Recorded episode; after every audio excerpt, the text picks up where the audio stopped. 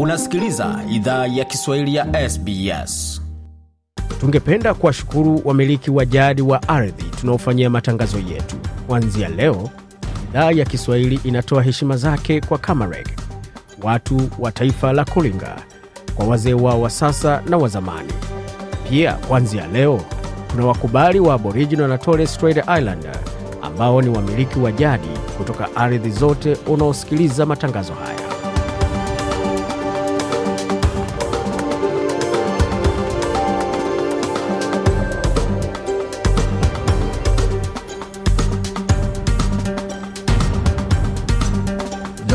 Popote ulipo na karibu katika makala idhaa ya Kiswahili ya SBS ukiwa na migodi migerano katika studio zetu, tukiwaletea makala haya moja kwa moja na mubashara ukipenda na anwani pia ambayo unaweza kusikia makala haya vilevile vile ni sbs.com.au mkwaju swahili ama www.sbs.com.au mkwaju swahili, ambapo unaweza kusikiliza makala haya mubashara popote ulipo duniani.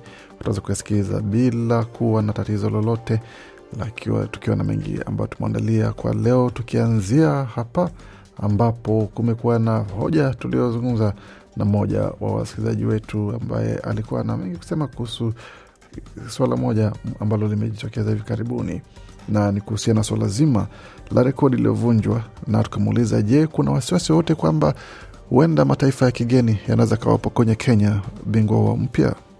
Kiptum unajua alikimbia vizuri akashinda, lakini kuna wale watu ambao wamekuwa chini yake, kuna masponsa, coaches na kila mmoja, so itabidi wamekaa chini ili waweze kuongea. Lakini kama ingekuwa mimi na waseme ndugu yangu kule Baraesha kule kama uh, Qatar ama Bahrain, waseme ndugu yangu kuja pande hii, hii ndiyo pesa tumeweka kwa mesa, mimi natoka kesho kesho hiyo kabisa. Nam, hiyo ni Alfred Sargent akizungumzia kile ambacho huenda iwapo akapewa hiyo ofa ya kuweza kutoka kuwakilisha Kenya kwa mabara ya Asia ama mataifa ya Ghuba, jinsi anavyoweza fanya. Na hivi ndivyo vilikuwa katika mitaa ya Chicago siku chache zilizopita. An amazing effort by Kelvin Kiptum for a new world record at the Bank of America Chicago Marathon. And Karen Pinkowski could not be happier as he hugs him at the finish. Sauti hapo za watangazaji wakizungumzia ushindi wa Kelvin Kiptum ambaye amevunja rekodi iliyokuwa imewekwa na Mkenya mwenza Eliud Kipchoge kule Berlin. Yote hayo utaweza kusikiliza katika makala michezo, lakini kwa sasa moja kwa moja katika muktasari wa habari.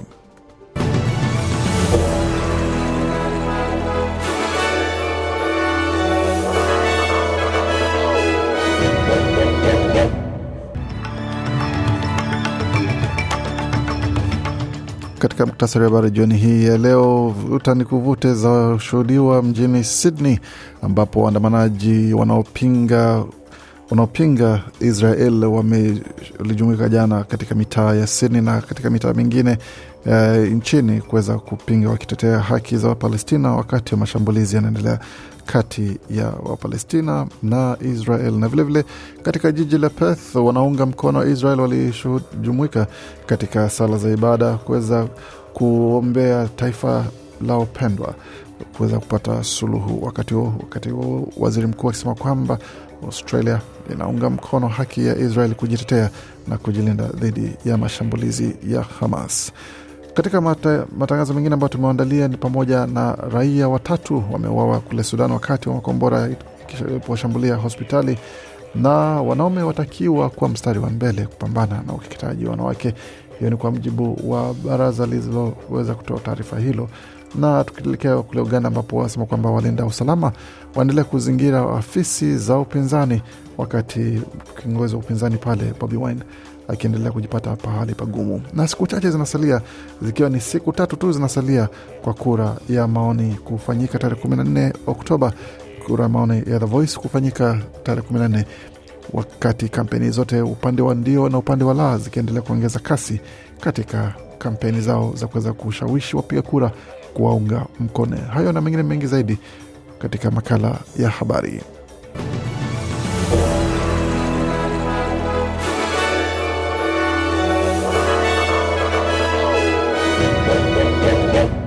Wasikia idhaa Kiswahili ya SBS ukiwa na migode migerano. Hapa ni taarifa kamili ya habari kutoka studio zetu za SBS Radio. Wanaunga mkono Israel mjini Perth wamejumuika katika nyumba za ibada baada ya nchi hiyo kushambuliwa na kundi la Hamas. Vyombo vya habari nchini Israel vinaripoti kuwa zaidi ya watu mia tisa wameuawa nchini Israel kupitia mashambulizi ya Hamas nako mjini Gaza. Mamlaka ya Wapalestina amesema kwamba zaidi ya watu mia tano wameuawa kupitia mashambulizi ya kulipiza kisasi kutoka Israel.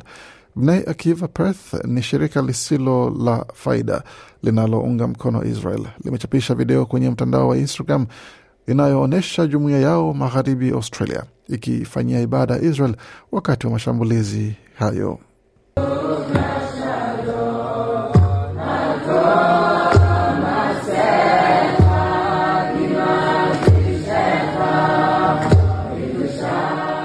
Sala hizo ni tofauti na hali ilivyokuwa jana ya jioni mjini Sydney, ambako mamia ya watu wanaounga mkono wa Palestina waliandamana katika mitaa ya Sydney wakiomba serikali ya Australia ishughulikie matendo ya kikatili ya kihistoria ya Israel dhidi ya Wapalestina.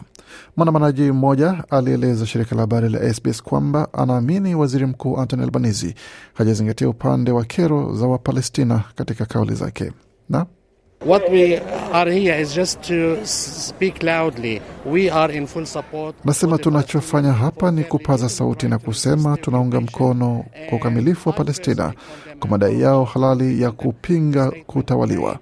Nami binafsi nakosoa kauli ya waziri mkuu Anthony Albanese ya kukosoa mashambulizi ya Wapalestina dhidi ya Israel. Alistahili kukosoa mashambulizi ya kila siku ya Waisraeli kwa ardhi ya Wapalestina. Hiyo hapo ni sauti ya mmoja wa waandamanaji aliyejumuika katika maandamano ya jana dhidi ya Israel katika jiji la Sydney. Kutoka hapo tuelekee moja kwa moja katika kampeni za ndio na la katika kura ya maoni ya The Voice ambayo inafika siku chache ama siku zikiwa ni chache zinasalia, kura hiyo ikitarajiwa kupigwa rasmi. Siku rasmi ya upigaji kura ni Jumamosi, hata kama kwa sasa vituo vya kupiga kura viko wazi kuwapokea wale ambao wangependa kupiga kura mapema na hata kuwepo siku ya kupiga kura. Matokeo ya kura ya maoni ya hivi karibuni yanaonyesha kwamba kampeni ya la bado iko mbele kwa upande wa wanaunga mkono, wakati wale ambao wana wakati wa masuala ya Australia wa kwanza, Millie Ingram amesema kwamba amepambania haki za Waaustralia wa wa kwanza kwa zaidi ya miaka sitini na tano. Amesema kwamba kampeni ya ndio alieleza kampeni ya ndio uh, katika jiji la Sydney hususan katika kitongoji cha Redfern kwamba hii ni fursa, hii ni fursa kwa Australia wote kuweza kuunda kitu na kuweza kuunda Australia iliyo bora. Huyu hapa na maelezo zaidi. We have been fighting for so long and now it's our chance to go a little bit further. But it's for all of us as Australians. We all love this country. Amesema tumekuwa tukipambana kwa muda mrefu sana, na sasa hui, hii ni fursa yetu kuendelea kupiga hatua nyingine mbele zaidi, si kwetu tu, lakini kwa kwetu sote wa Australia tunaopenda nchi hii, na kwa hiyo tunataka iwe bora kwa kila mtu, kila mmoja wetu, hususan vijana, iwe bora, nchi iwe bora kwao, na tumetoka mbali na siku za usoni bado zingali nyingi, na hususan kwa Australia ambao wachanga wanaendelea kuwa, hali itaendelea kuwa nzuri, nawe katika nchi yenye furaha na nchi nzuri sana. Kwa hiyo tunachotaka kueleza vijana wetu ni kwamba mwakikisha kwamba hali inakuwa vizuri, na tunatakia mema na maslahi ya vijana wetu. Kwa hiyo tufanye hili pamoja, tupige kura ya ndio, alisema ambaye ni Emily Ingram hapo ambaye anaunga kampeni ya ndio na ni mmoja wa jumuiya ya Waustralia wa kwanza. Wakati huo mwingine, eh, Michael Mansell kutoka Tasmania amesema kwamba The Voice eh, ni pendekezo lisilo na mashiko sana na kwamba yeye anachopendelea ni mkataba badala ya The Voice. Amesema kwamba lengo kwa watu wa Kiaboriginal hapa nchini ni kupata kile anachoita haki. Na je, haki anaizungumziaje? Having an advisory body is hardly a form of justice. Having a treaty that returns land, that gives a guaranteed Anasema kuwa na tume la ushauri si haitoi, haitoi haki yoyote, lakini kuwa na mkataba unaorejesha ardhi unaotoa dhamana ya kuweza kupata mapato na inaweka hali na tume la, ki, la watu wa, wa Australia wa kwanza kuweza kugawanya mali zao pamoja na kuweza kujiongozea masuala yao ya kiafya na kudhibiti masuala ya nyumba, elimu, sera na matumizi ya ardhi pamoja na kufanya mipango mingine. Hiyo ndio haki anayozungumzia na ndio haki anayopendelea katika taarifa ambayo alitoa pale. Kutoka hapa tuelekea moja kwa moja katika taarifa zingine ambazo zimejiri kwa sasa, tukianzia katika taifa la Sudan ambako makombora yaliyoanguka katika hospitali ya Al Nawi mjini Omdurman, mji pacha wa mji mkuu wa Sudan, Khartum. Chanzo cha afya kimeliambia shirika la habari la AFP kwa njia ya simu. Takriban raia watatu waliuawa siku ya Jumatatu nchini Sudan wakati makombora yaliposhambulia hospitali muhimu katika mji mkuu. Chanzo cha afya ipo kimeeleza wakati mapigano kati ya majenerali hasimu yakiendelea bila ya kupungua. Makombora yalianguka katika hospitali ya Al Ain Al Nau mjini Omdurman hapo pia. Omdurman imekuwa eneo la mapigano makali kati ya jeshi la kawaida linaloongozwa na Jenerali Abdel Fatah al Burhan na vikosi vya wanamgambo wa Rapid Support Services RSF vinavyoongozwa na naibu wake wa zamani Mohamed Hamdan Daglo ambaye amekuwa vitani tangu Aprili. Kutoka hapo tuelekee moja kwa moja hadi nchini Uganda, ambapo maafisa wa polisi nchini Uganda na wenzao wa jeshi wameripotiwa kuweka vizuizi katika afisi kuu za chama cha upinzani cha National Unity Platform almaarufu NUP kwa ufupi, kinachoongozwa na mwanasiasa wa upinzani Bobi Wine ambaye kwa jina lingine ni Robert Chagulanyi. Katika taarifa yake kwenye mtandao wa X, chama hicho kimethibitisha kuzuiliwa kwa afisi zake katika eneo la Kwamocha. Kwa mujibu wa kiongozi wa chama hicho Bobi Wine, maafisa wa serikali wamevamia makao makuu ya chama chake na kwamba wamewazuia watu kuingia au kutoka kwenye majengo ya chama hicho. Mwanamuziki huyo wa zamani ambaye kwa sasa ni mwanasiasa aliandika kwenye mtandao wake wa wa, wa, wa kijamii kwamba hatua hiyo ya maafisa wa usalama inalenga kuzuia hafla ya maombi ambayo UNP, NUP ilikuwa imepanga kufanya katika ofisi yake Kampala siku ya Jumatatu ambayo ilikuwa ni jana. Kutoka hapo tuelekea moja kwa moja hadi katika kongamano lingine ambalo limefanyika hivi karibuni, ambapo wanaume barani Afrika wametakiwa kuwa mstari wa mbele kupambana na vitendo vya ukeketaji wa wanawake, wakati serikali katika bara hilo zimeombwa kuanzisha mitaala inayofundisha madhara ya ukeketaji kuanzia shule za msingi. Wadau waliohudhuria mkutano wa pili wa kimataifa kuhusu kutokomeza ukeketaji wa wanawake uliofanyika jijini Dar es Salaam wamesema utolewaji wa mapana wa elimu kuhusu madhara ya ukeketaji ndiyo suluhisho sahihi litakalotokomeza vitendo hivyo barani Afrika. Mmoja wa waliohudhuria mkutano huo, Sentamin Musa kutoka Kenya, amesema kwamba serikali za Afrika zinapaswa kubadilisha mitaala ya elimu ili kuwasaidia watoto kufahamu madhara ya ukeketaji.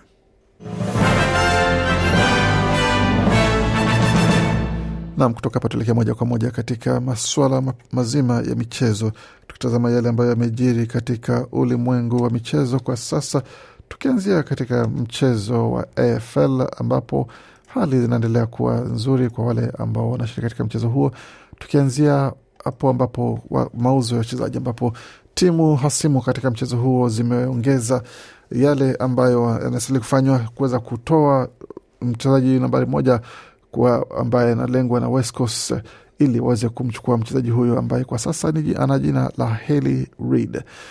Eagles walikuwa wanamlemezea macho mchezaji huyo, lakini sasa eh, wengine wanasema kwamba wanataka achukuliwe kutoka huko aelekee katika timu nyingine. Hawthorn na North Melbourne kwa sasa zinapambania na mchezaji huyo kutoka eneo la Tongala ambalo liko katika eneo la Gol, uh, Golden Valley kandani Victoria. Kutoka hapo kuelekea moja kwa moja hadi katika mchezo wa cricket, ambapo mchezo huo wa cricket unatarajiwa kurejea tena katika michezo ya Olimpiki ama katika familia ya Olimpiki baada ya miaka mia ishirini na nane ya mchezo huo kuto kushirikishwa katika Olimpiki. Hatua hiyo inatarajiwa kwamba cricket itarejeshwa kufikia katika michezo ya mwaka elfu mbili ishirini na nane kule Los Angeles, wakati pia itakuwa katika michezo ya miaka elfu mbili na thelathini na mbili ndipo itakuwa sasa ni wakati wake kuwa pale. Katika michezo mingine ambayo inatarajiwa kujumuishwa ni kuwa mchezo kama gridiron, lacrosse, squash, baseball na softball nazo pia zinatarajiwa kuongezwa katika ratiba ya michezo ya Olimpiki kumaanisha kwamba pale huenda Marekani sasa ikajizolea medali za ziada kwa sababu ndio michezo maarufu sana nchini humo. Katika kombe la dunia la mchezo wa raga, Fiji Fiji wamekula kichapo cha alama moja kutoka kwa Ureno uh, kwa alama 24 kwa 23, Tonga wakiwacharaza Romania 20 45 kwa 24. Matokeo ya Fiji yanamaana kwamba Australia rasmi imeaga michuano ya kombe la dunia baada ya kupata alama chache dhidi ya Fiji, na kwa sababu Fiji walishindwa, hata kama walishindwa, walikuwa wamefunga try nyingi zaidi kuliko Australia katika michezo yake. Katika mechi nyingine ambayo ilikuwa kata na shoka ilikuwa ni kati ya Japan na Argentina, ambapo Argentina walipata ushindi wa alama 39 kwa 27 dhidi ya Japan, wakati Ireland ikiwacharaza Scotland 36 kwa 14, Wales wakiwalisha Georgia kichapo cha alama 43 kwa 19, wakati England na Samoa wakichapana e, pale 18 kwa 17, hali ambayo inamaanisha kwamba sasa England watakutana tena sasa na wengine kutoka Pacific kutoka ambao ni Fiji. Fiji sasa watakuwa ni wale watapambana na England katika mechi ya robo fainali ya kuamua nani atakayeingia katika nusu fainali ya michezo hiyo.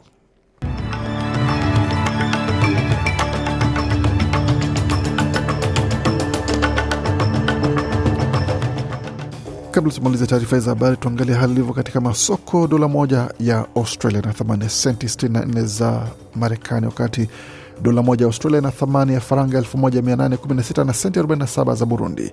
Dola moja ya Australia ikiwa na thamani ya faranga 1610 na senti 81 za Congo, wakati dola moja Australia na thamani ya faranga 791 na senti 59 za Rwanda, na dola moja Australia ina thamani ya shilingi 2400 na senti 57 za Uganda, wakati dola moja Australia ina thamani ya shilingi 95 na senti 46 za Kenya, na dola moja Australia ina thamani ya shilingi 1612 na senti 27 za Tanzania. Kutoka hapo tuangalie hali ilivyo katika utabiri wa hali ya hewa, tukianzia katika jiji la makanisa Adelaide ambako nyuzi joto pale ni 21.1, wakati Brisbane ni 24.3, wakati kule Canberra ni 17, Darwin 29.6, Hobart kwa sasa pale nyuzi joto ni 13.7, Perth 18.4, wakati Melbourne ni 13.6 na Sydney nyuzi joto kwa sasa ni 19.9. Kufika pona mwisho taarifa habari ambayo tumeandalia.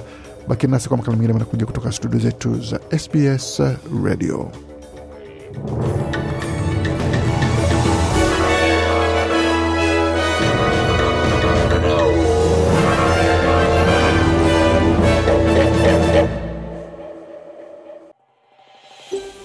Je, unataka kusikiliza taarifa zingine kama hizi? Sikiliza zilizorekodiwa kwenye Apple, Google, Spotify au popote pale unapozipata.